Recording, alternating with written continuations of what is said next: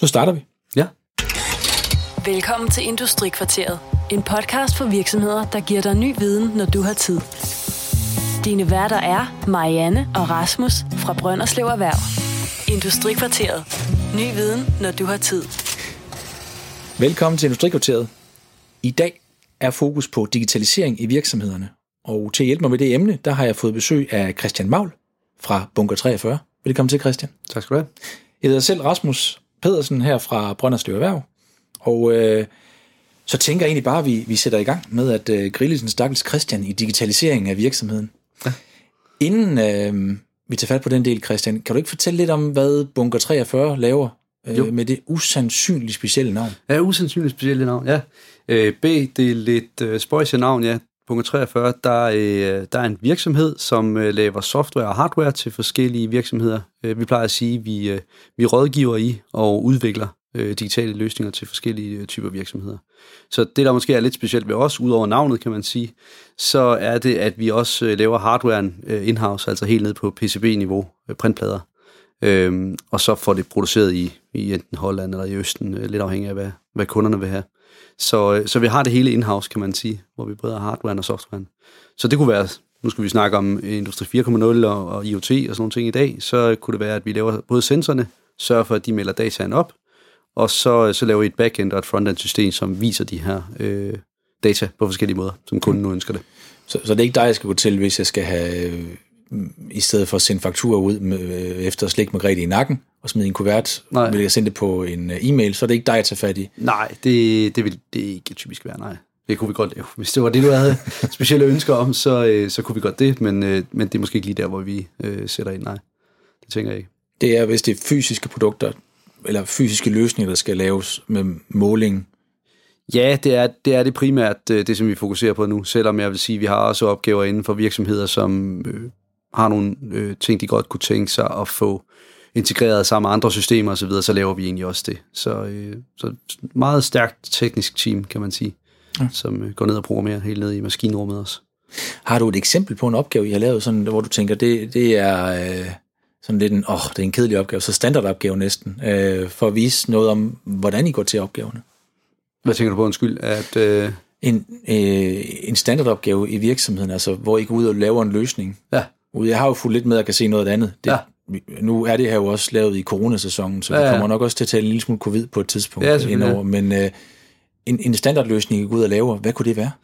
Det kunne være en øh, virksomhed, som måske har et traditionelt øh, produkt øh, eller løsning, som de sælger, som de godt kunne tænke sig at øh, sætte strøm til, så at sige. Så det kunne være øh, alt lige fra en virksomhed, som måske øh, laver kontormøbler, øh, hvor de godt kunne tænke sig at vide noget om, hvordan øh, de mennesker, der sidder i stolene osv., øh, rent faktisk sidder i dem, og hvor meget de bruger dem. Det kan man bruge til forskellige ting, øh, sådan hvordan skal vi lave de her stole, skal vi sørge for, at der er meget af det her til, øh, hvad hedder det, læne sig tilbage i stolen osv., øh, men også i forhold til, hvor meget bruger de så stolen. Det kan man bruge til en forretningsmodel, der hedder, I betaler ikke noget for stolen, men I betaler et par øre for hver minut, I sidder i stolen i stedet. Så det kunne være en, en, øh, en løsning, ja ja. Øh, så der vil vi lave både sensoren i stolen og øh, så systemet bagved, som ligesom håndterer, hvor meget folk sidder der, og hvordan de sidder der. Ja, så det er i forhold til produktet. Vi går også ind og lege med, med øh, produktionsapparatet, eller... Øh... Ja, det gør vi også. Vi plejer at sige, at vi, øh, vi laver to ting. Det ene er, at vi enten laver nogle digitale produkter sammen med kunden. Øh, de har måske et ønske eller et behov, som de har hørt ud fra, øh, fra kunderne, at, øh, at det kunne de godt tænke sig at, øh, øh, og få lavet. Øh, det er den ene ting, at lave produkterne. Den anden er, at vi kan øh, optimere de processer, man har i virksomheden, fordi vi har mulighed for at måle alverdens ting og sager med, øh, med nogle af de sensorer, som vi har lavet i forvejen. Øh, og der har vi mulighed for at øh, tracke forskellige ting, se hvordan øh, arbejdsprocesser foregår i virksomhederne, øh, og se hvor, øh, hvordan man måske kan optimere nogle, øh, nogle forskellige ting der. Så det er sådan ligesom de to overordnede kategorier. Ja, så det er lige fra at finde ud af, hvor lang tid egentlig man har sin... Øh, øh, hvad hedder den, gaffeltruk, der står stille, øh, ja. der egentlig burde ud og køre til, hvor de enkelte dele er henne, og ja. øh, hvor lang tid de er undervejs. Lige præcis. Øh, det kunne være, øh, nu du siger gaffeltruk, så er en, en virksomhed oppe i Frederikshavn for eksempel, hvor vi er ved at lave noget, hvor man tracker øh, de her trucks rundt, ser hvad for et bevægelsesmønster de har rundt, og hvad for nogle plukkeruter de har.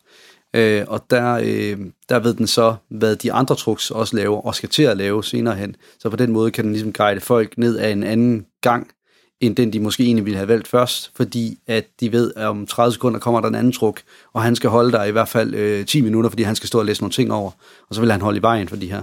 Så på den måde kan den være sådan lidt på forkant med, hvordan... Så det er sådan en ren wayfinding-løsning, der kommer på? Ja, det er det i det her tilfælde, ja. Ja, så det er igen, vi tager udgangspunkt i, i virksomheden og de behov, de har, så det, det er lige det, der giver mening der. Ja. ja. Jeg tænkte jo noget med, hvor meget, hvor meget ledigang den vil stå i, fordi som jeg husker det fra de steder, jeg selv arbejdede i produktion, så ja. gaffeltrukkene, de var altid, der var for få, ja. og de var aldrig de rigtige steder. Nej. Dem, der kunne køre dem, de manglede også halvdelen af tiden. Ja, ja, ja. Det, det er også en af tingene, kan man sige. Hvor, hvor er det, de opholder sig hen, og hvor lang tid, øh, og, og måske hvem, der kører dem, og er der nogle ting, vi kan lære af, af dem, som måske er lidt øh, ekstra hurtige til at komme, komme rundt med, med trukken. Så det er også ting, man kan læse ud af det. Det er jo noget af det, som man gør med de ting her. Du kan måle alle de ting, og sager, du vil. Og så, øh, så hiver du dataen ud, og så begynder du så at tolke lidt på det og sige, der er måske noget her, der er interessant. Og så kan du dykke ned i det, og så ser man kan optimere nogle af, af de processer. Ja.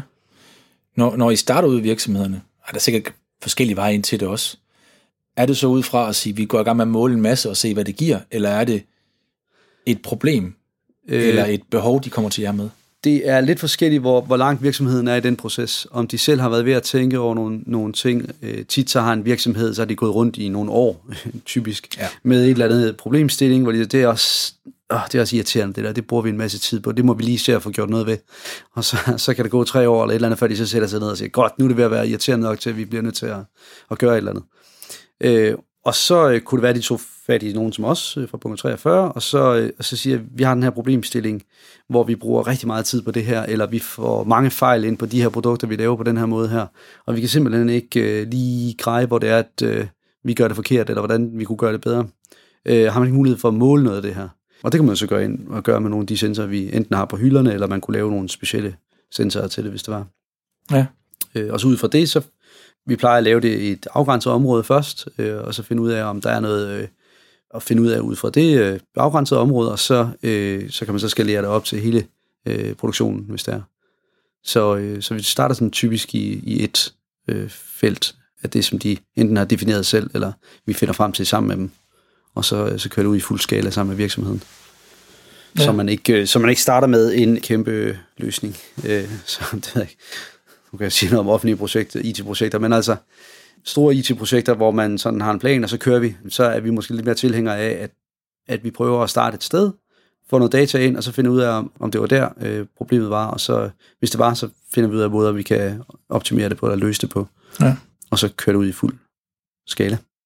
Ja. siger du offentligt, men det er også et godt eksempel på, at der har været for mange specifikationer, øh, når man har startet op og vil have det hele med i en løsning. Ja. De private, de kan også godt finde ud af det, der er, ja, ja, jeg har selv været involveret okay. i noget, hvor at, øh, der, var jeg helt, der var jeg jo helt på gulvet, men øh, ja. der var sgu lige et par chefer, der røg undervejs ja. et par gange, ja. og det gjorde deres efterfølgende også på grund af det projekt. Ja, ja.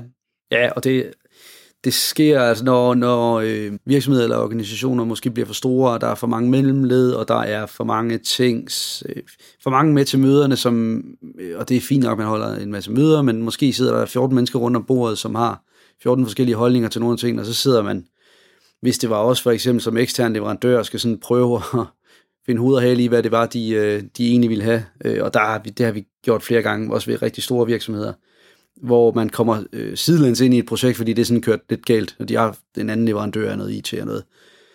Og det, de har måske brugt seks, et halvt år på et projekt, og en, en pokkers masse penge på at forsøge at løse det her, og undervejs er det bare sådan sejlet skævt, og de, tingene har ændret sig undervejs osv. Og, og teknologierne har også ændret sig undervejs, kan man sige. Så der er sådan flere forskellige veje derhen, der, der ligesom kan gøre, at projekterne kuldsejler lidt, desværre.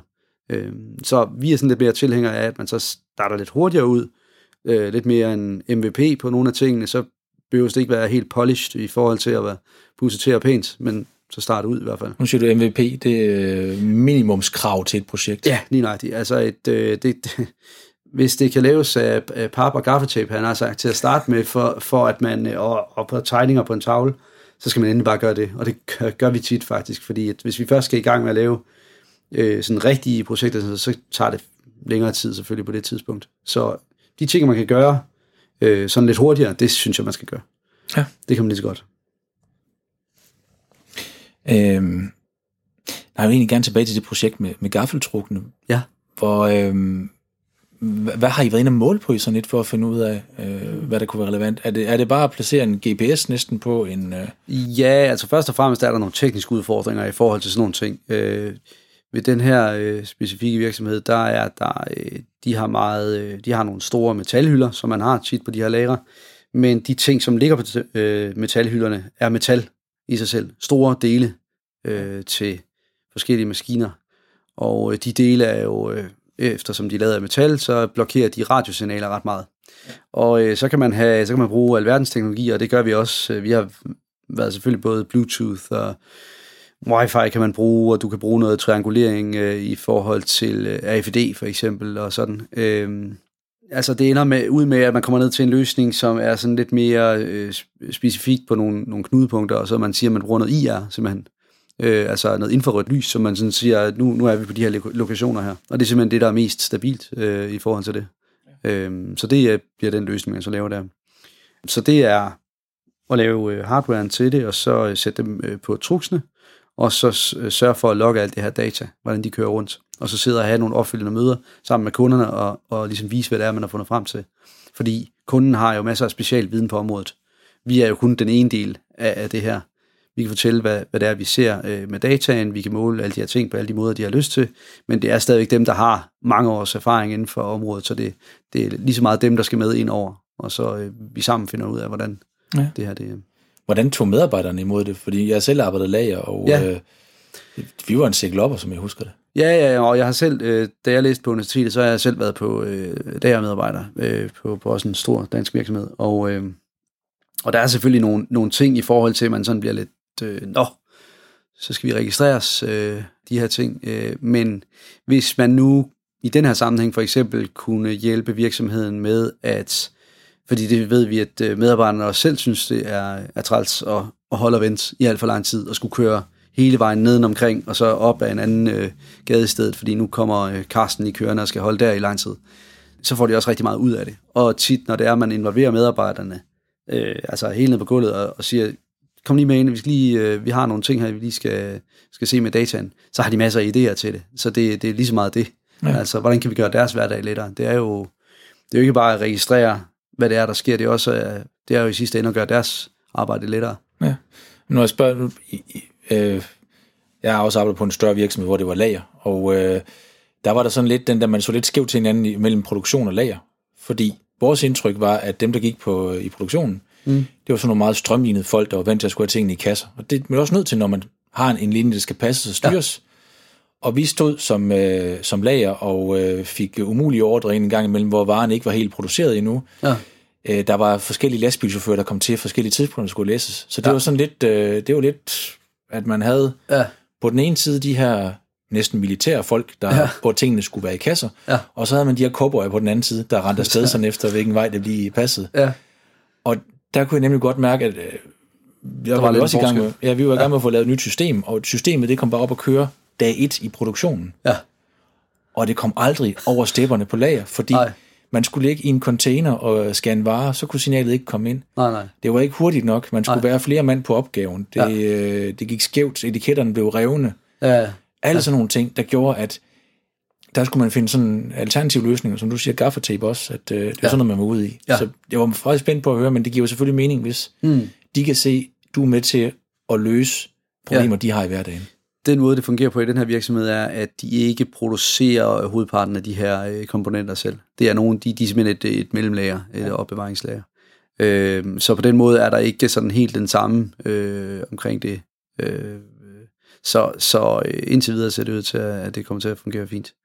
Øh, så ja. Men jo, helt sikkert, det, vi oplever det tit, at der er, øh, både i forhold til, som du siger, produktion og lager, men også i, så sandelig i forhold til nogle planer fra en ledelsesgang, og så ned på, øh, på gulvet, hvor man så, der, der, der kan være langt ned. Øh, og det er også derfor det her med at hive øh, medarbejdere ind i det, og få nogle ambassadører og nogle gode folk, som har, har noget viden om det, har gået rundt og arbejdet med det i mange år, og som regel synes de, det er spændende at være med til. Så har de også noget, øh, ser noget af sig selv i, i de her projekter her. Øh, så det plejer at være en, en god måde at gøre det på. Det, det var i, øh, i transportområdet. Øh, hvor meget kan du egentlig måle? Nu, nu har jeg jo også, du tog nogle dimser med, kunne jeg Ja. sige. Dem, dem kan vi ikke få med, så jeg må lige knipse nogle billeder af dem Ja, ja, og lægge på efterfølgende. Ja. Hvad har du af, af målemuligheder? Jamen, øh, det er jo... Øh, øh, vi tager udgangspunkt i den enkelte virksomhed, og lige nu har vi forskellige sensorer, som nok virksomheder har efterspurgt efterhånden, og så har vi nogle af dem, som man kan sige, dem har vi på hylderne, og så kan man starte der.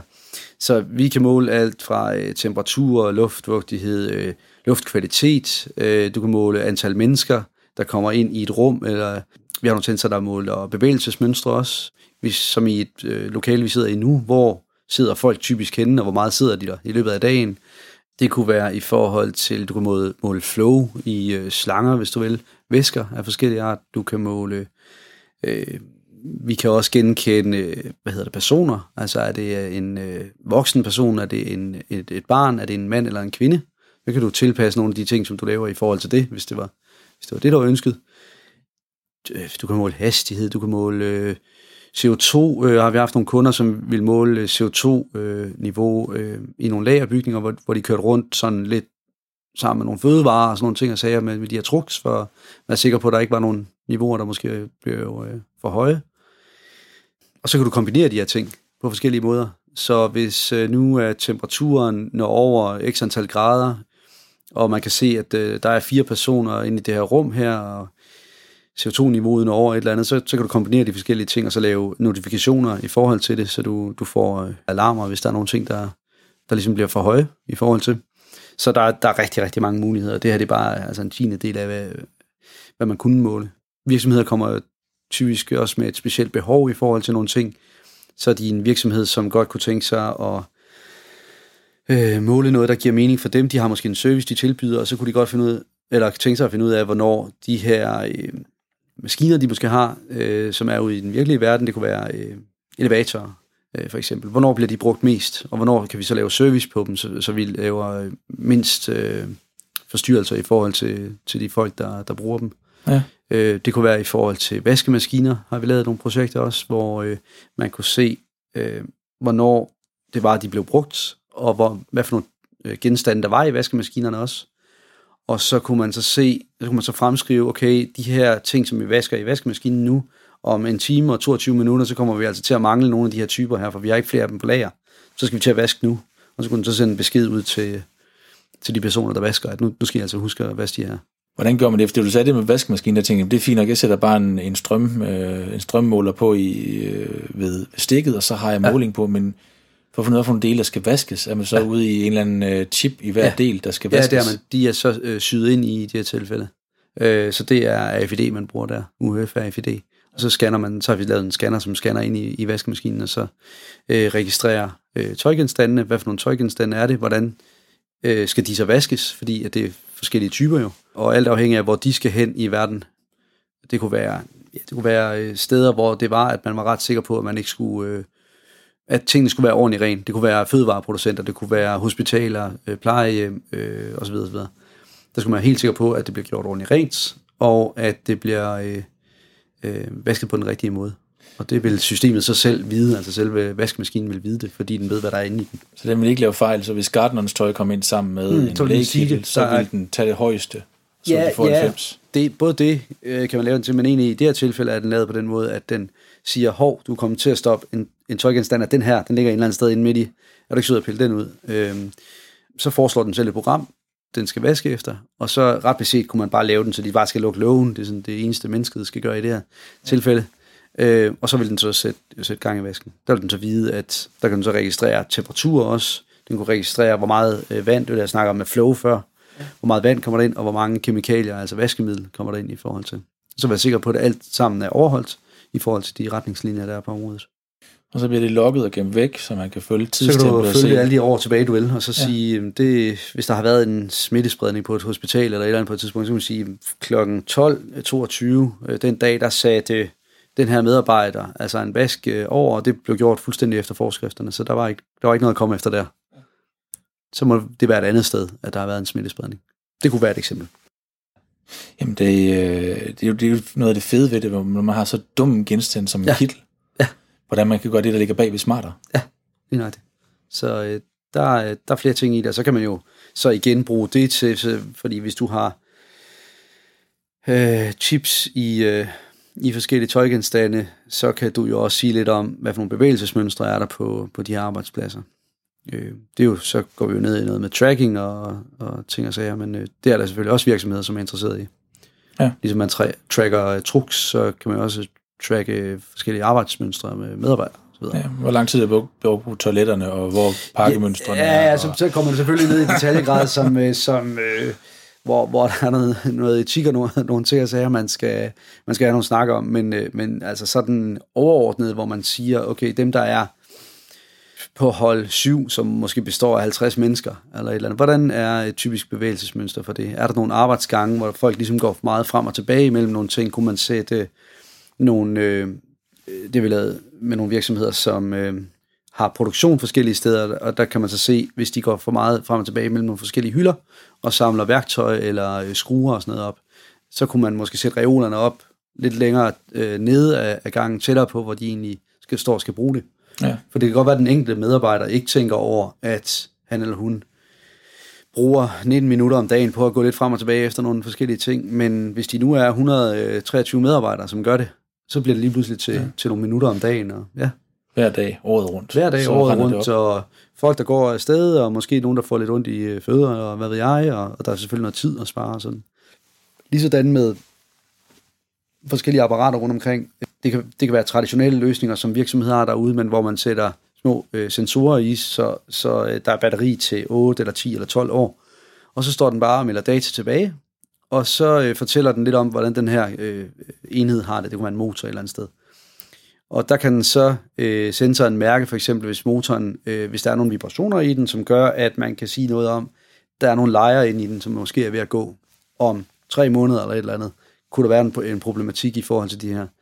Og så kunne den melde ind, og så kunne man så lave et service eftersyn på et tidspunkt, hvor det ikke er sådan midt i øh, en eller anden kritisk situation, hvor den her motor bare skal kunne køre, Ja, og også før den brænder sammen. før den brænder sammen lige nøjagtigt. Men det vil kræve en del logging forud, vil det ikke, på et bestemt, Jo, man kan der, se. laver du, der laver du noget machine learning på det, Ja. øh, hvor, du, hvor du sørger for, at den, øh, den står og kører. Der har vi noget på nogle standard øh, motorer, og så, øh, så, så kan man ja, bruge den data til det. Ja, så jeg ved, at hvis maskinen er brændt sammen, så har den haft der mønster inden, ja. så er det nok en god idé. Lige og præcis. hvordan lydbilledet har været inden, og ja. gøre noget ved det. Lige nøjagtigt. Så øh, i godsøjne optager man øh, det her, og så lærer af det, at de her vibrationer fun- øh, har opført sig på den her måde her, to uger inden, at den brød sammen. Så, det, så ved vi, hvad det er, vi skal lytte efter, hvis der er andre motorer af den slags. Hvis du har noget 1500 af den slags motorer rundt omkring øh, i Europa eller et eller andet, så kan de lige sende teknikere ud, inden at det brænder sammen, og at alle folk står og bliver sure. Og Hvordan prissætter man sådan noget? Det er selvfølgelig er det, det er konsulentopgaver, I har på det, det her, er konsulentopgaver, typisk? ja, typisk, ja. Så Øh, det- selvfølgelig vil folk gerne have fastpris, øh, fastprisprojekter og så videre, når, når man går i gang, men øh, vi plejer at hakke det op i nogle lidt mindre stykker, og så, så øh, vi er enige om, hvordan vi starter og, og slutter de forskellige delelementer. Elementer. Fordi sensordelen til sådan noget her, det, det, det koster vel en dollar eller sådan noget? Ja, når du er færdig med dem, afhængig af, meget afhængig af, hvad for ja. en slags sensor det skal være, øh, så, så kan vi lave dem rigtig billigt. Altså vi laver dem selvfølgelig herhjemme i Danmark, så vi har en formfaktor, der kan passe ned i de øh, produkter, som man nu har derude, kunden øh, ønsker. Øh, og så kan vi også få det ned, så vi programmerer direkte på chippen, som man siger, så man programmerer sådan helt ned, og, og kan gøre den meget strømbesparende og meget øh, specifik i forhold til, hvad den skal gøre, så man ikke har en hel computer til at stå øh, et eller andet sted, der skal sætte strøm til. Hvad, hvad jeg mener her også, det er, at det, det er en lille dum ting, til, øh, hvor det ja. i, i del koster ja. øh, Ja, meget lidt.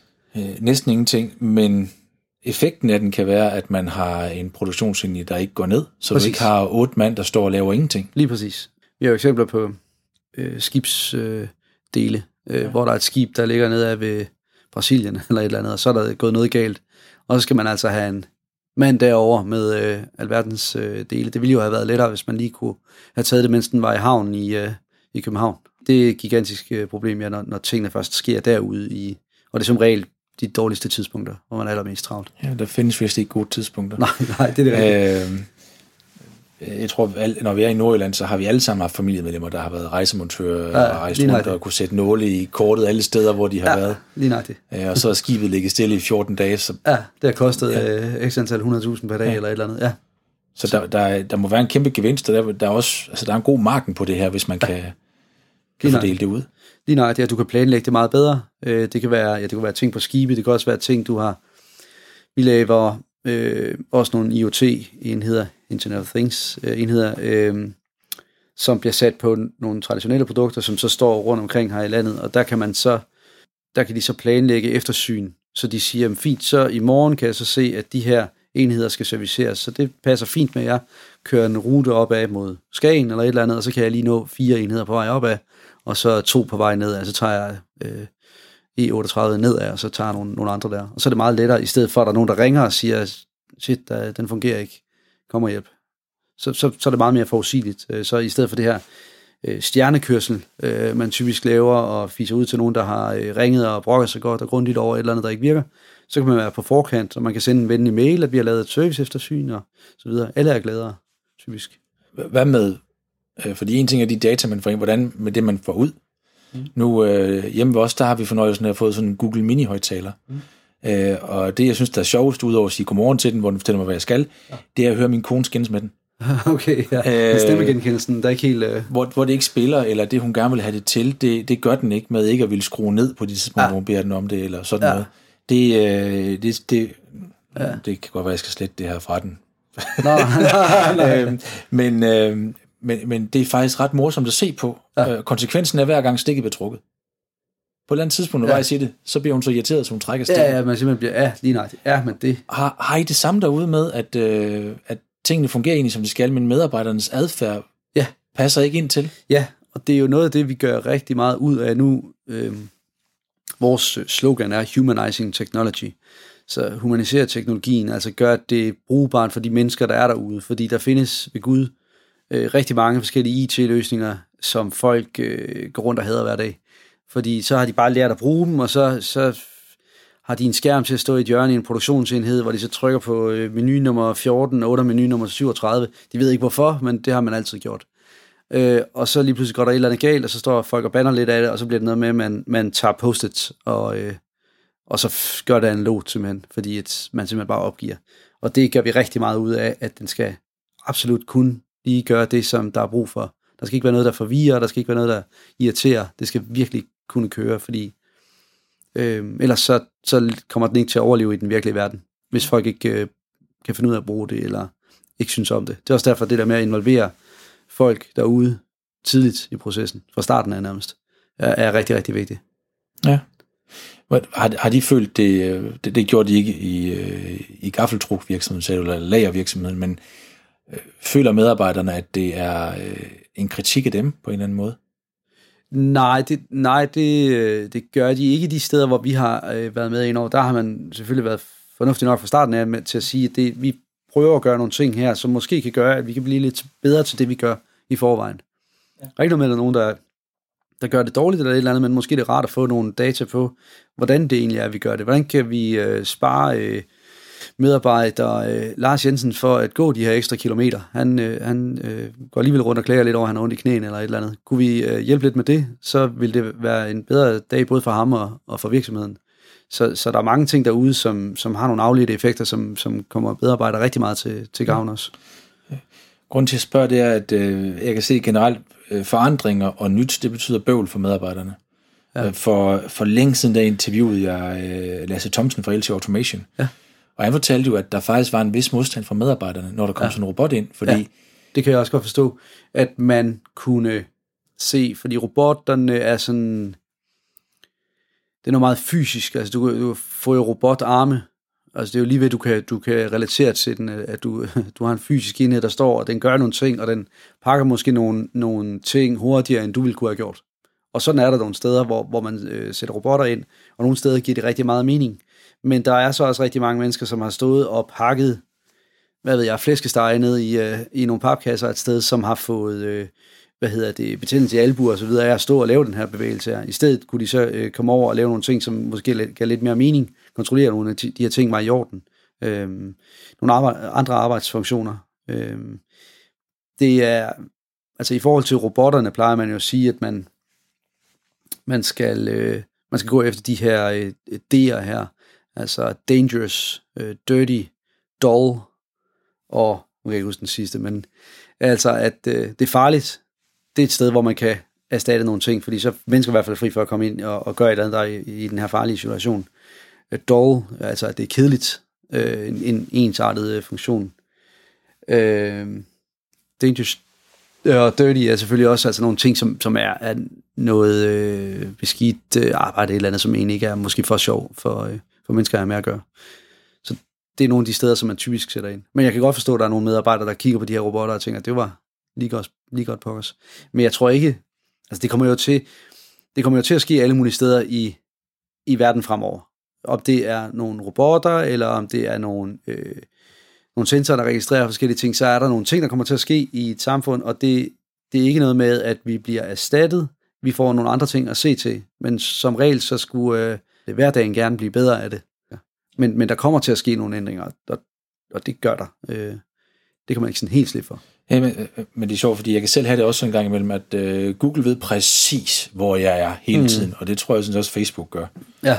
Øh, fordi ja. det gør min hverdag lettere med Google. Ja. Når jeg skal have vist vej et eller andet sted hen, så ved den, ja. hvor jeg har været hen før. Ja. Men øh, hvis min chef skal til at gå mine ting igennem, nej, nej, oh, nej, nej. vi skal ikke kontrol. Oh, nej, nej, lige præcis. Øh, så, så det er med hvilket niveau, og det er selvfølgelig jo mere usynligt det bliver, eller ja. jo mere belejligt. Ja, det er nemlig det. Hvad får du ud af det i ja. den anden ende? Altså, Google giver adgang til en masse ting, og man kan mene, hvad man vil øh, om Google. Jeg, ja, jeg ved ikke, om jeg har en speciel holdning i forhold til det, men du giver noget data på den måde, som du agerer på i verden, som Google så opsamler, og så kan de bruge det i forhold til nogle reklamer et eller andet sted.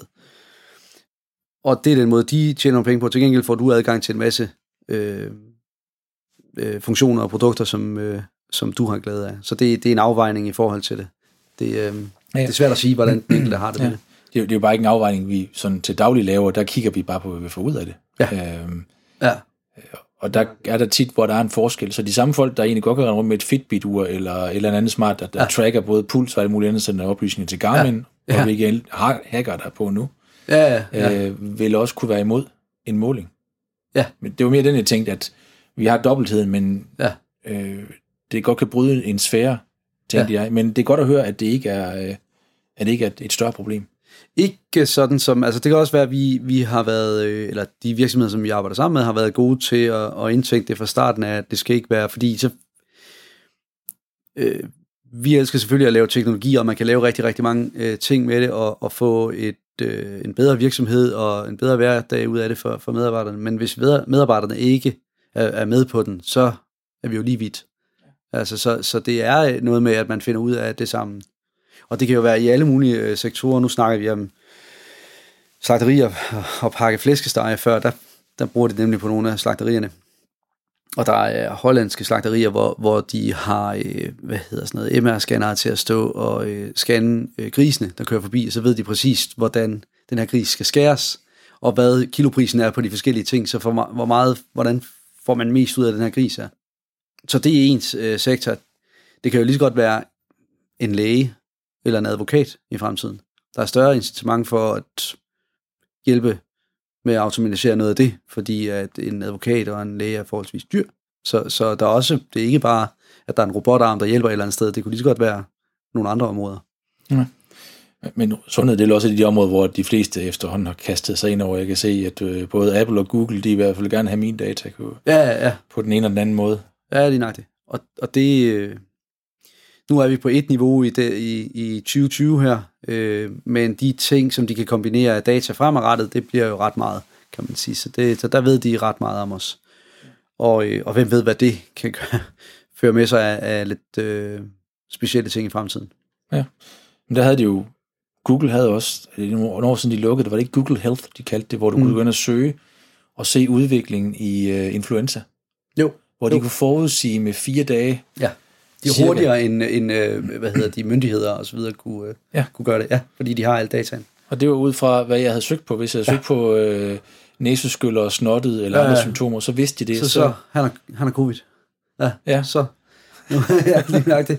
Jo, men det er jo, det er jo det, du kan med, med alle de her kæmpe data. Ja. Øh, og den måde, som folk reagerer på bevægelsesmønstre. Du kommer måske ned til øh, hospitalet eller et eller andet ekstra antal gange. Eller et eller andet. Det, der, der er mange ting, du kan læ- læse ud af de data her. Ja. Oftest øh, mere end du selv ved nærmest også, tror jeg. Ja. Så øh, det er lidt en speciel verden. De lukkede den, som jeg husker det, fordi de begyndte at have, der begyndte at være overproduktion, altså de, de viste for meget i forhold til, ja. hvad der var. Ja. Og det var så fordi, de fleste af os havde fået flere mobilen, eller flere enheder at søge ja. fra. Ja. Og vi søgte fra begge enheder, når det var. Ja. Og det gjorde, at resultatet blev fordoblet. Ja, okay.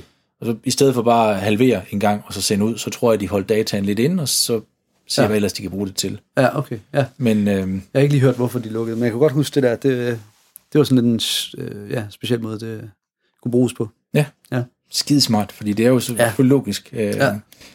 Ja, lige noget det. Nu har vi været omkring forskellige løsninger. Man kan sige, det vi ikke har fået talt om, det, du har selv nævnt uh, Industri 4.0. Ja. Det er sådan den, der hænger lidt ude for mig stadigvæk, og jeg ja. tænker lidt, ja ja, 4.0, det er meget godt, men hvad med 3.1? Skulle vi ikke komme derhen først? Jo, og det, det har man måske været undervejs et stykke tid, øh, sådan med øh, automation af, af forskellige produktionsapparater, der er rundt omkring. Hvordan er det? Nu så kan jeg lige se efter, om jeg kan blive hørt i det også. Ja. Øh, øh, industrialisering, det var jo med dampmaskiner Ja. ja. og de her store værk, man satte ind, hvor dengang kunne man godt finde ud af at have børnearbejde. Ja, Øh, lige nøjagtigt. Så efterfølgende, så var det vel Ford, der kom til med, med samlebåndsmetoden. Ja. Strøm og sådan noget, der også kom øh, som en del af det også. Ja, ja. Industri 2.0, ja. Det gjorde det også lidt renere. Ja. Øh, træerne, der begyndte man så at få øh, IT-løsninger ja og bedre styring. Robotter også øh, i automobilindustrien blandt andet også, hvor Ja. også en ting af det, ja. Og nu har man så industri, eller på vej over til Industri 4.0, hvor man kobler den virkelige verden og, og så den digitale verden sådan lidt sammen. Tættere, altså hvis du har en, som du siger, du har en meget billig sensor til at sidde øh, i et apparat derude, og så får du de data ind, så ud fra det kan du gøre øh, nogle ting, både i forhold til apparaterne, apparaterne der er derude, og øh, i forhold til øh, noget R&D på, øh, på de produkter, du har derude. Så du, du ved, hvordan de bruges, og måske er der nogle funktioner, der ikke bruges særlig meget, så lader vi være med at lave det i version 2. Så på den måde er Industri 4.0. Det er også skabt på baggrund af, at vi har teknologien til det efterhånden. Nu, har, nu får vi øh, 5G rullet ud her, hvor øh, øh blandt andet Narrowband IoT er, er en, en del af. Øh, der har du jo så mulighed for, at alle mulige enheder kan snakke sammen. Alle de her små enheder, de skal ikke kobles op med, som mobiltelefoner skal, som sender rigtig meget data. Vi kan streame videoer osv. Det er ikke på den måde, det er meget små datamængder, øh, som bliver sendt afsted. Men det her, at du kan samle så mange forskellige datapunkter rundt omkring, og så kan øh, lave analyse af det øh, bagved i de backend-systemer, der bliver lavet, så er det sådan, ligesom der, hvor magien opstår. Ja. Så, så det er indsamling at finde ud af, hvordan man skal rent faktisk gøre brug af de informationer. Og Ja. er sådan, at, at det afgørende, kan man sige, forskellen ved, ved 4.0. Ja, det er, at maskinerne og, og øh, øh, systemerne bagved øh, snakker mere sammen, end de har. Altså, hvor man har haft robotter på produktionsbånd til, til bilindustrien, for eksempel. Det har man haft et stykke tid. Men det, at de snakker med data tilbage, og det, at du har flere ting derude i den virkelige verden, som bare kan stå med en lille bitte sensor i, og et batteri, som kan holde i flere år, og så får du dataen tilbage der, og så kan handle ud fra det. Ja. Øh, det er sådan ligesom det, der gør det. Det, er det plejer, man plejer at definere øh, Industri 4.0 som. Ja.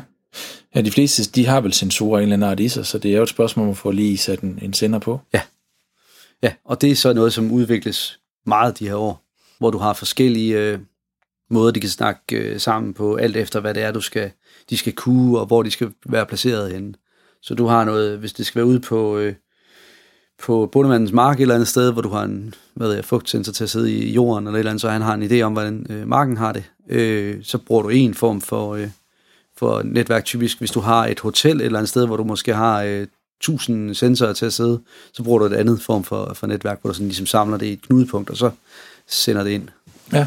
Øhm, så der er sådan, der er forskellige, der er sådan fire overordnede, som vi arbejder med. Når det er med Industri 4.0, det er en ting at få det hele til at tale sammen. Mm.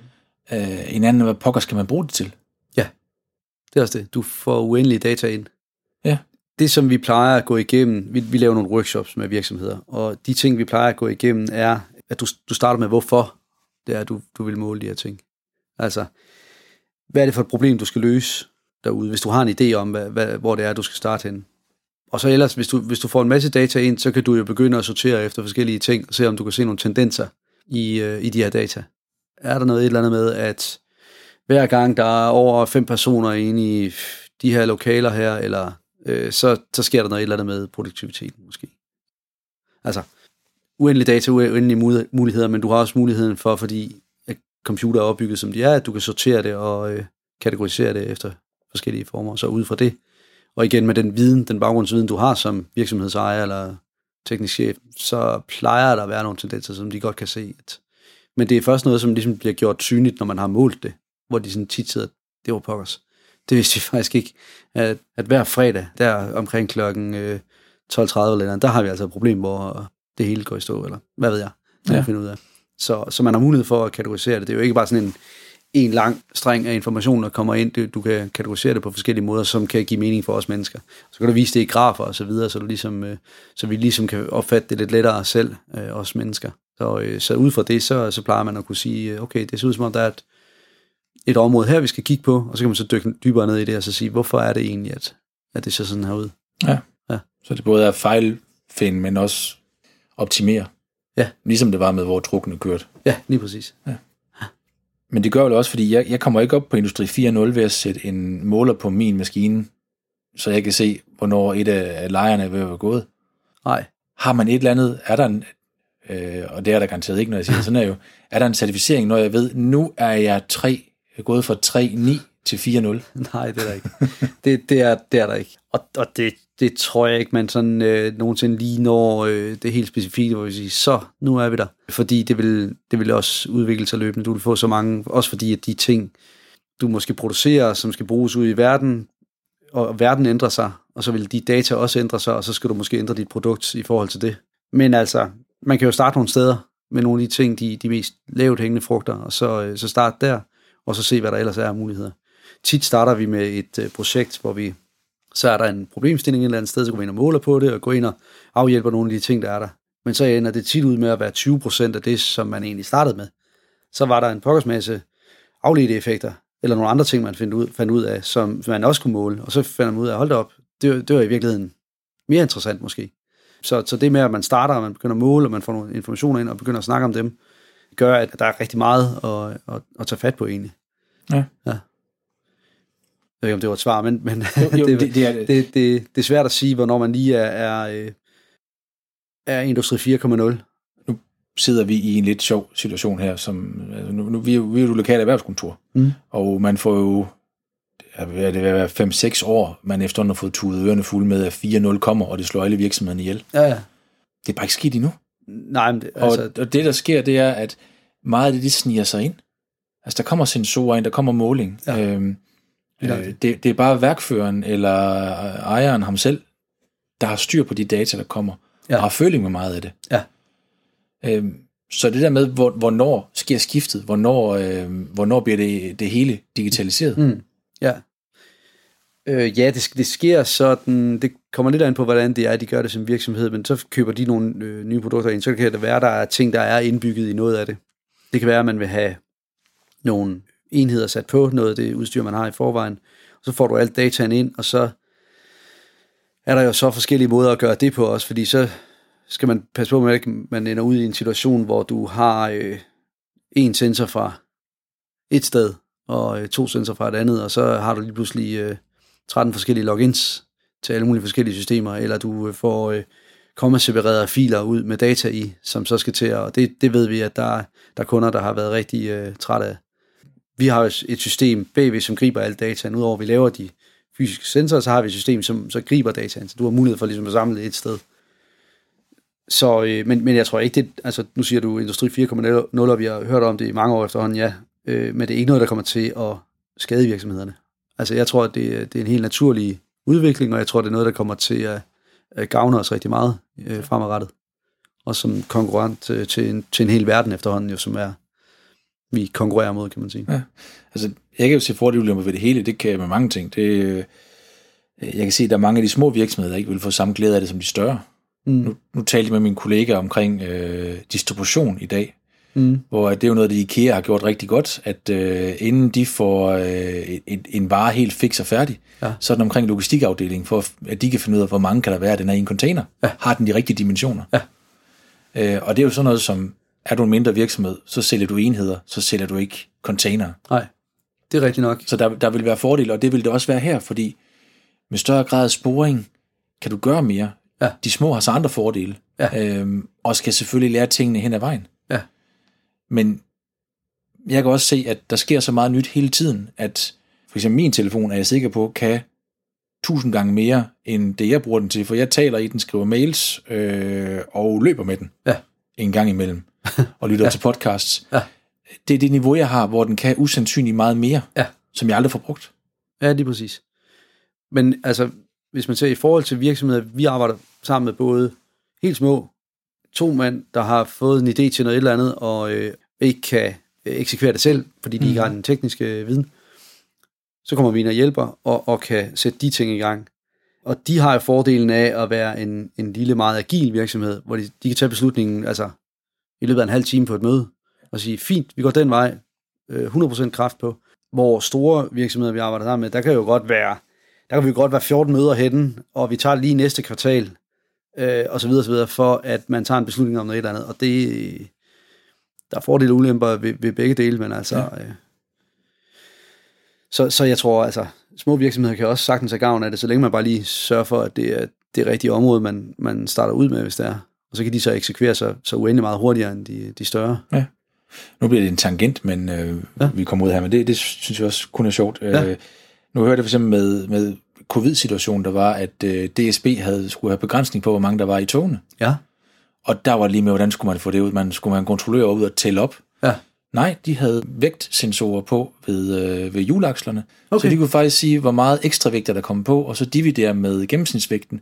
Så vidste de, om de havde for mange folk i toget eller ej. Okay, ja. Det var Øhm. et eksempel, ja. Lige nøjagtigt. Og, og det er jo sådan et af disse eksempler, hvor man kan sige, der, der er der meget kort fra tanke til handling så pludselig øh, med de her ekstra sensorer. Så man kan godt komme et godt stykke af vejen hurtigt. Lige nøjagtigt.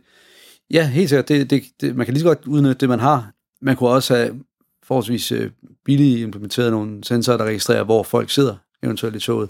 For hvis nu, at øh, de mennesker, der går ind i togene, har, har forskellige kufferter og ting og sager med, som også vejer, så der er selvfølgelig nogle, en vis usikkerhed i forhold til det. Men hvis der var et eller andet, og nu har jeg helt mistet overblik over, hvordan vi skal forholde os i den her covid-situation lige i dag, du ved, men, øh, men øh, hvis nu der var et eller andet med, at man skulle sidde med x antal øh, øh, borgers mellemrum, eller hvad hedder det, sæders mm. mellemrum i toget, så kunne man jo se, at det ligesom blev overholdt med små sensorer, der er registreret. Nu, nu har alle folk fået masker på, så er det ikke fejl, at sidde i togene mere. Ah, ja, det siger de jo, man, ja. ja. Så, Øhm, men altså, man kan sige, det jo selvfølgelig første skridt, at du har en måling, og sige, nu, nu vejer folk for meget, så må lige ud ja. Ja. og tage en tjek, er det okay at køre? ja, nemlig. Øhm, men, men det er den del på at måle og fejlfinde og sådan noget. Nu, øhm, jeg kan huske, der var en af de iPhones, der blev sendt ud, hvor der var problemer med antennen, mm. hvor Steve Jobs så sagde det smukke, der var, at der er ikke noget galt med produktet. Folk holder det bare forkert. ja. øhm, ja. Bliver I brugt i sammenhæng også nogle gange, hvor at der skal laves en eller anden nudging, som det hedder så fornemt i dag, eller øhm, ja. påvirkning af medarbejderne til Ja, en bestemt adfærd? Ja, i høj grad. Øh, det var egentlig sådan lidt det, vi er rundet af, kan man sige, bunker 43. Nu, nu øh, snakker vi lidt om navnet før. Vi, vi startede jo egentlig ud med kultur- og læringsinstitutioner, som nogle af de ting, vi, øh, vi arbejder med. Øh, navnet kommer fra en bunker, øh, eller et par bunker, vi lavede om op i Frederikshavn, som en del af det speciale, jeg skrev på universitetet.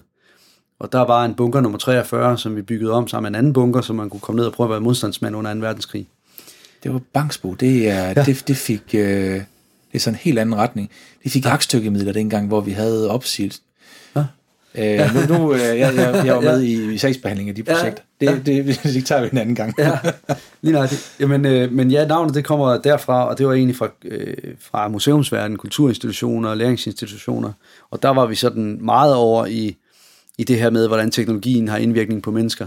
Hvordan øh, oplever de her øh, personer, altså kan du gøre en øh, 12-årig dreng, som har lidt øh, øh, krudt i røven, glad for at komme på museum, som måske egentlig plejer at være lidt kedelig for den her person at rende rundt og kigge på alle de her plancher, så har du egentlig opnået meget. Så, så de her installationer, vi laver, det, vi har altid den her tanke med, hvordan er det, folk bruger dem? Hvordan kan vi skabe den her gode oplevelse for de mennesker, der bruger den?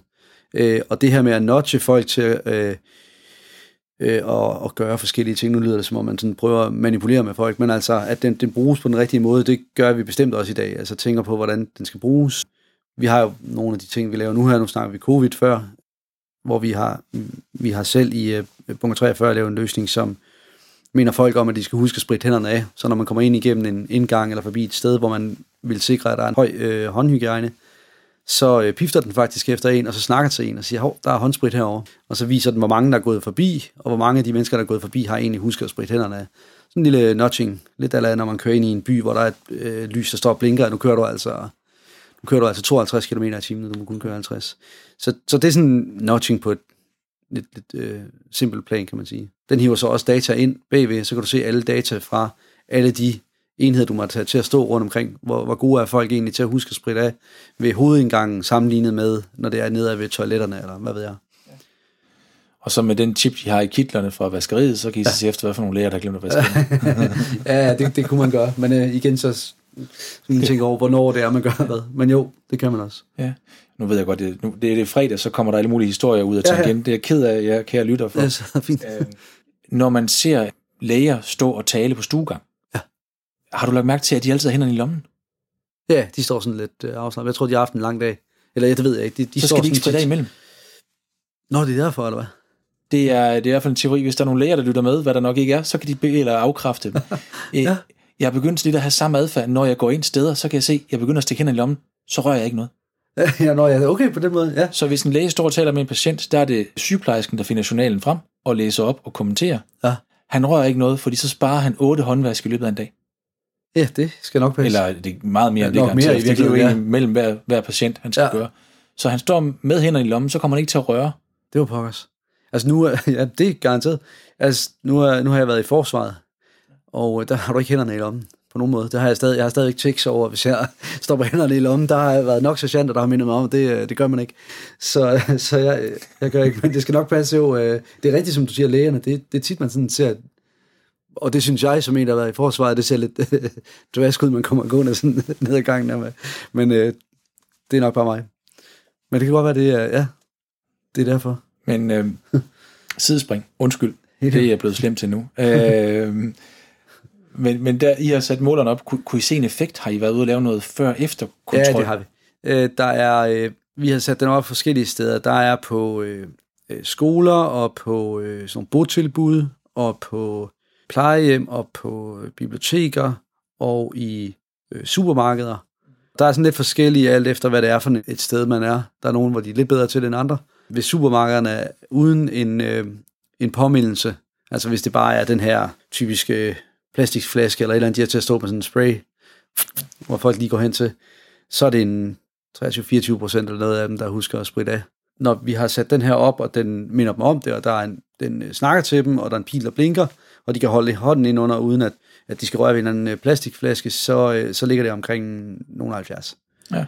Så, så der er, vi vil meget gerne op på 100%, men, men det er også, der er selvfølgelig nogle folk, som ikke det kan være, at de har spritet af ude fra, fra bilen af, eller et eller andet. Ja. Men det giver sådan lidt et indblik i, hvordan ja. folk gør det. Så det er det, man kalder en væsentlig stigning? Ja, det synes jeg. Det ja. kan man jo godt sige. Det er godt nok på jysk. Ja, ja. Det er ikke helt dårligt. Nej, det er ikke helt dårligt. så, så det er udmærket. Men altså, der er nogle, nogle andre tiltag, der på vej nu. Vi udvikler jo også stille og roligt på den, så, så, så næste gang, så, så spænder den måske ben for folk, eller et eller andet, hvis de ikke gør det. Fanger dem ikke. Så sprøjter, sprøjter sprit efter dem. ja, en anden kobraslange. Ja, ja. med at finde niveauet. Ja, det er det. Øhm, har I, har I lavet øh, adfærdsstyring? Fordi det kan man sige, det, det, det er på brugere, hvor der er mange, der skal, skal igennem. Ja. Der, der er det jo svært at stå og uddanne hver enkelt. Ja. Hvad, hvad med på medarbejdersiden i virksomheder? Altså, ja. Er der projekter, hvor at der er en bestemt adfærd, der bliver, bliver belønnet? Ja. Eller, øh, eller anden, der bliver pointeret? Ja, det er der. I forhold til, nu arbejder vi arbejder meget med øh, AFID, øh, altså de her chips, som, som, øh, som du kan spore alverdens ting og sager med. Så hvis du har en medarbejder, for eksempel, der har et medarbejder-ID, og den medarbejder, det kunne være, at han var en, øh, en person, der arbejder i en virksomhed, hvor han står for en, øh, noget elinstallationer så ved den, at det er Jens Jensen mere med at gøre. Han er elektriker og, og har de her opgaver i løbet af dagen og skal lave de her ting på den her installation, der er herinde. Så vil han, når han går over til en skærm, det her det så, nu snakker vi et fabriks-setup, øh, så vil han, når, den går over, når han går over til skærmen, så vil skærmen vide automatisk, det er Jens, der står her. Og Jens, han har de her opgaver i dag. Og så er der en liste over ting, han, skal, han lige skal have set til. Og så kan han krydse af, når han er færdig. øh, med de forskellige opgaver. Og hvis der er nogle ting, han ikke helt lige kan huske, hvordan var det lige, vi satte den der installation op, den har jeg ikke lige prøvet før, så kan han trykke på den, så kan han se en video af, hvordan det er, den installeres. Og så kan han ligesom være, være med der. Det kan godt være, han har øh, gjort det en gang før, men det, de bruger måske ikke den her enhed så meget. Øh, så kan han lige se det der, kan man sige. Ja. ja. Det kan være jo et uh, øh, AFD-chip, hvis det er ikke alle, der ved det, så uh, det er en lille passiv sender, der vel egentlig, ja. hvor det er sådan en, som, som vi har fået i vores dankort alle sammen. Ja, det, det der er i dankortene er NFC, men det er det samme. Okay, undskyld, ja. ja, så meget. Nej, nej, det, det, det, det, det, det er det samme, øh, mere ja. eller mindre. Så jo, det, der er en lille bitte chip, øh, dem vi bruger, det, den er 1,5 gange 1,5 mm, og så er der så en, en korsspole, som agerer som antenne om, og så, så bliver sådan nogle chips, alt afhængig af hvad de skal bruges til, så kan de have forskellige former og farver. Øh, og, og det kan være alt lige fra et ID-kort, der har øh, på størrelse med et kørekort, eller du kan have noget, som er ned i, nogle af dem vi bruger meget, er sådan nogle, der er størrelse som en 1 krone. Øh, og dem kan du så sætte fast på ting, eller ind i ting, eller støbe det ind i, eller et eller andet. Og det er jo noget, der, det der er godt ved RFID, at du kan, du skal ikke have line of sight, altså ligesom du skal på øh, stregkoder, for eksempel, hvor, hvor du ligesom i supermarkedet, der skal den være den vende ned imod, og så, så scanner den der. Hvis du havde en øh, indkøbskurv, hvor du havde bare lagt dine ting ned i, og så kørt det igennem en dør, hvor der var en RFID, øh, scanner på, og du havde dit øh, betalingskort på dig for eksempel, så ville den kunne bare scanne dem alle sammen, bare i det sekund, du kørte forbi. Øh, de scanner, vi, vi bruger her, de, øh, de scanner omkring 700 genstande i sekundet, og det er uden line of sight, så det, der kører du bare igennem, og så vil den så scanne det. Og det kan du bruge til alverdens ting, altså både i, det kunne være i supermarkedet, det kunne være i en produktion et eller andet sted, øh, når du læser paller ombord på en lastbil, så kan man se, så nu er alle de her 271 enheder af de her unikke numre øh, kørt ombord på lastbilen af Jens Jensen. Klokken der det, hvis det var vigtigt for folk at vide. Det vil gøre lagerstyring en del lettere, men også noget dyrere, ja. tænker jeg. Så det er ikke, øh, mm. det er ikke tændstiksæsker og vatpind, man sætter det på. Det må være lidt større ting alligevel. Ja, det kan du sige, men altså, man er jo nede i under en krone for, øh, for en chip, øh, ja. så så kan man vurdere lidt selv, om, om man så sætter det på kassen med, med øh, vatpinden. Øh, eller, om, ja. øh, eller om det er nok, at man sætter nogle af de virksomheder, vi arbejder sammen med, på, øh, hvad hedder det med, sætter det bare på øh, pallerne, for eksempel. Så de har en idé om, hvor pallerne er hen i produktionen. Nogle, nogle steder er det nok, at ligesom have den grad af kontrol. Christian, hvis jeg, øh, nu startede vi sådan med at snakke om de her små projekter, der har irriteret virksomhedsejeren i et år. Ja. Hvis jeg nu har sådan et projekt, hvor jeg siger, det, det irriterer mig med nedbrud, eller det irriterer mig med lagerstyring, eller der er noget helt tredje eller fjerde, der irriterer mig. Ja. Hvor starter jeg så, hvis det er, at jeg tænker, det kunne godt være, at jeg skulle bruge din hjælp, eller finde en smartere løsning? Hvad skal jeg gøre? Altså, vi laver jo de her workshops her. Nu kan jeg lige så godt sidde og fortælle lidt om os. Det er jo noget af det, vi gør. Men, men altså, det med at ligesom klarlægge, hvor er det, vi, øh, vi starter henne. Det kan være, at man har en rigtig god idé om det selv, men den her tekniske viden, som øh, sådan nogen som os for eksempel besidder, gør jo, at vi kan, altså det kan være, at de ikke vidste noget om RFID for eksempel. Mm. Og så kan vi sige, jamen det, det er ikke noget problem. Du sætter bare en chip på til, øh, til halvanden krone på din palle, og så har du styr over hele din øh, produktion hele vejen igennem. Du ved, hvad for nogle medarbejdere, der hjælper til med at lave alle de her produkter. Så vi åbner ligesom op for, fordi vi har snakket med dem om det, den tekniske side af det, som ligesom åbner op for en hel verden af muligheder, hvor de så siger, gud, det vidste jeg sgu da ikke, man kan, hvis vi, hvis vi kan track pallen, hvad så med, med de her ting her? Det kunne da også være skide spændende at vide.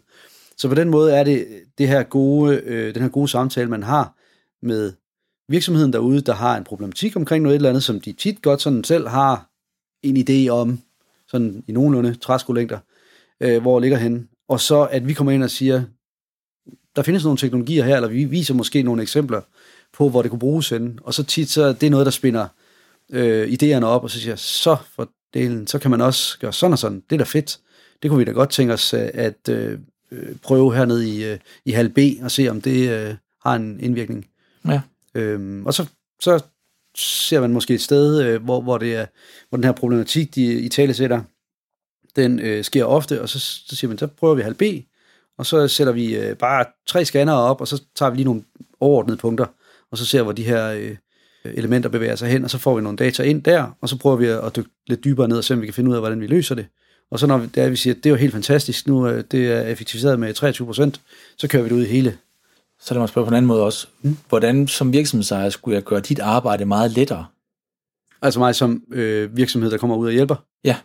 Man skal tænke over de problemer, man måske kan se, altså der er nogle ting, der tager lidt ekstra tid. Der er nogle ting, som, hvor man har ekstra fejl på. Der er nogle øh, kunder, der melder tilbage, at de ikke helt, den, den virker ikke den her, eller man bruger lang tid på noget service på nogle forskellige produkter, kører en masse stjernekørsel. Altså nogle ting, som går ind og laver nogle irritationsmomenter, som koster tid og penge. Ja. Øh, hvis man har lidt nogle idéer om, hvor det ligger hen og kan skrive det ned bare i punktform på et stykke papir, så er vi et stykke vej i hvert fald. Mm. Øh, så altså, vi kommer også ud til virksomheder, som slet ikke altså, har en idé om noget som helst, og så, så kan vi ellers gå i gang. Men så taler vi os, som regel, så spørger vi jo ind til nogle af de ting her. Altså som regel, så starter vi med en liste med 50 punkter, hvor, som så bliver noget, man definerer, og så siger vi så, okay, så har vi en top 3, hvor vi ligesom øh, sætter ind. Ja. Som udgangspunkt er det egentlig bare det, teknisk, altså infrastruktur behøves man som sådan ikke. Det er jo noget af det, der er det gode ved de IoT-ting, man laver. Du kan sætte dem alle steder i hele verden, nærmest efterhånden, og vi har mange forskellige slags. Øh, nogle af dem har vi på hylderne, nogle af dem kan man tilrette, og så passer det godt til den her virksomhed. Så der behøver som sådan ikke være infrastruktur i form af strøm og netværkstik og, og sådan nogle ting. Nej. I forhold til medarbejdere og den kultur, man har i virksomheden, så er det selvfølgelig rart, hvis, hvis folk sådan er lidt med på, at det her, det, det kunne måske være spændende at arbejde med. Det er jo en anden problematik nogen, i nogle virksomheder, at som du siger, at hvis de ser, at der er en robotarm et eller andet sted, der kommer ind og tager deres plads, så, så kræver det selvfølgelig en, ja, en samtale om det. det. Det er det, jeg tænker omkring det. Mm. Så hvis jeg kom til dig og sagde, jeg, øh, nu er jeg træt. Jeg, jeg er træt af det her, fordi jeg har et, jeg har et lager, og mine kunder siger, at der er for mange fejlleverancer. Ja. Taler med mine øh, lagermedarbejdere, så siger de, at kunderne de er dumme i hovedet, og de Ja. har pakket det rigtigt. Ja. Hvad Det- skal jeg gøre? Ja, der har vi faktisk, faktisk i sådan et eksempel der, der øh, har vi en løsning til en, til en fødevare, øh, ikke producent, men nogen, der håndterer det. Øh, mm. Og de får nogle sådan forholdsvis ofte klager, at nu de her øh, fisk, de får øh, sendt ud fra dem, at der mangler, du ved, en finde på, eller et eller andet. Og ikke at øh, en, en fisk smager anderledes, når, øh, når der mangler en finde, men du ved, hvis det er den, der ligger tilbage i supermarkedet, øh, så, så, er den ikke- så er den ikke så let at få solgt. Nej. Så på en eller anden måde, så har det åbenbart været en problematik. Jeg vidste ikke, at det var en problematik. Det var det åbenbart. Så det vi så har lavet, er, at man øh, laver enten, øh, øh, når den kommer forbi det her samlebånd, så tager man et billede af den. Ja. Så man registrerer den. Den her fisk, på det tidspunkt, da den forlod os, øh, og den her indpakning, øh, også altså på pallen også, den forlod os, der så det sådan her ud. Det kan vi dokumentere helt ned til sekundet med, øh, hvad hedder det, enten AFD eller stregkode på, så man ved, det er unikt den. Den forlod os, så den altså sådan her ud. Øh, I måtte snakke med, med lastbilchaufføren eller, eller dine medarbejdere om, om de måske er kommet til at tabe en kasse et eller andet sted. Så kan man sådan ligesom dokumentere det. Så gør, det gør lidt øh, samtalen lidt lettere, Ja. inden du... Øh, og det kan være alle mulige ting. Det er, nu snakker vi fisk, det kan jo lige så godt være alle mulige andre ting. Ja.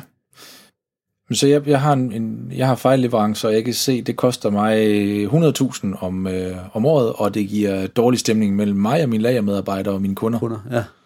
Så, så en af, det, det vil være et sted, jeg kunne starte, og så Ja. sige, vær med til at, at finde en løsning, der ikke kræver, at jeg dobbelttjekker alle mine ordre fra to forskellige mand, og har dobbeltattest på, hvad der egentlig er pakket. Ja, det, ja, det, kunne, det kunne være et øh, sted der. En anden ting kunne jo være, at vi har også haft øh, virksomheder, som er interesseret i at finde ud af, og det må man vurdere ned, altså på den enkelte virksomhed, hvordan, hvordan man lige gør tingene, men, men der har man sådan, der ved man sådan lidt om, hvad for nogle medarbejdere, der står hvor. Så den her enhed, der bliver produceret her, det har så været i metalindustrien. Den enhed, der bliver produceret her, der har det måske været Carsten og Kim, der, øh, der har været med til at øh, producere dem, og der, der får vi altså lidt ekstra fejl på. Så det kan være, at vi lige måske lige følge lidt op på, hvordan det er, at vi lige samler dem her, eller et eller andet. Så. Ja. så kan man sådan se, når man følger det tilbage, og så sige, det var lige den, der blev lavet der i det- torsdags, ja. eller det var en mandagsmodel, den der, og det, det var nok, De der snakker vi lige med Carsten om. Ja, de der Kim og Carsten, de skal bare ikke stå på vagt sammen. det, kan også, det kan også godt være, det er det. Uh, og og det, det er meget forskelligt, hvordan øh, virksomhederne lige vil have det. Man kan også, man kan også tage det på teamniveau, hvis det er en stor virksomhed, så sige, øh, dagsholdet har lidt nogle problemer med at nå, øh, eller gøre de her ting helt ordentligt. Ja. Så der skal man måske lige følge op på igen, hvordan det er, vi skal samle den her. Så, så det kan man sådan, det kan man jo gå helt ned i detaljer omkring. Det kan være på den enkelte medarbejder, det kan være på, på holdniveau osv. Hvis jeg nu gerne lige vil stikke øh, stortåen ned i det der store øh, Industri 4.0 hav, der er derude, Ja. øhm, hvor kan jeg gå hen for at blive klogere omkring det her? fra vores side har vi jo vores hjemmeside, punkt 3, for at man kan læse noget om det, men vi, de sensorer, som vi ligesom har samlet under et produktnavn, vi, vi har vores eget produktnavn til de her sensorer, fordi nu er der nok, der er efterspurgt IoT-sensorer, så kan vi lige så godt uh, give dem et navn. Så vi har kaldt dem ADA Sensors. Og uh, adasensors.com er et sted, hvor man kan gå hen, og så kan man så ligesom vælge, hvad for en uh, industri er det, jeg arbejder indenfor. At det uh, arbejder jeg i forhold til uh, transportsektoren, arbejder jeg i forhold til noget med hotelbranchen, og så videre, og så videre. Uh, facility service eller et eller andet. Så kan man vælge uh, den sektor, som man synes, der passer bedst til en selv, og så kommer der nogle eksempler frem på, hvordan teknologierne kan bruges.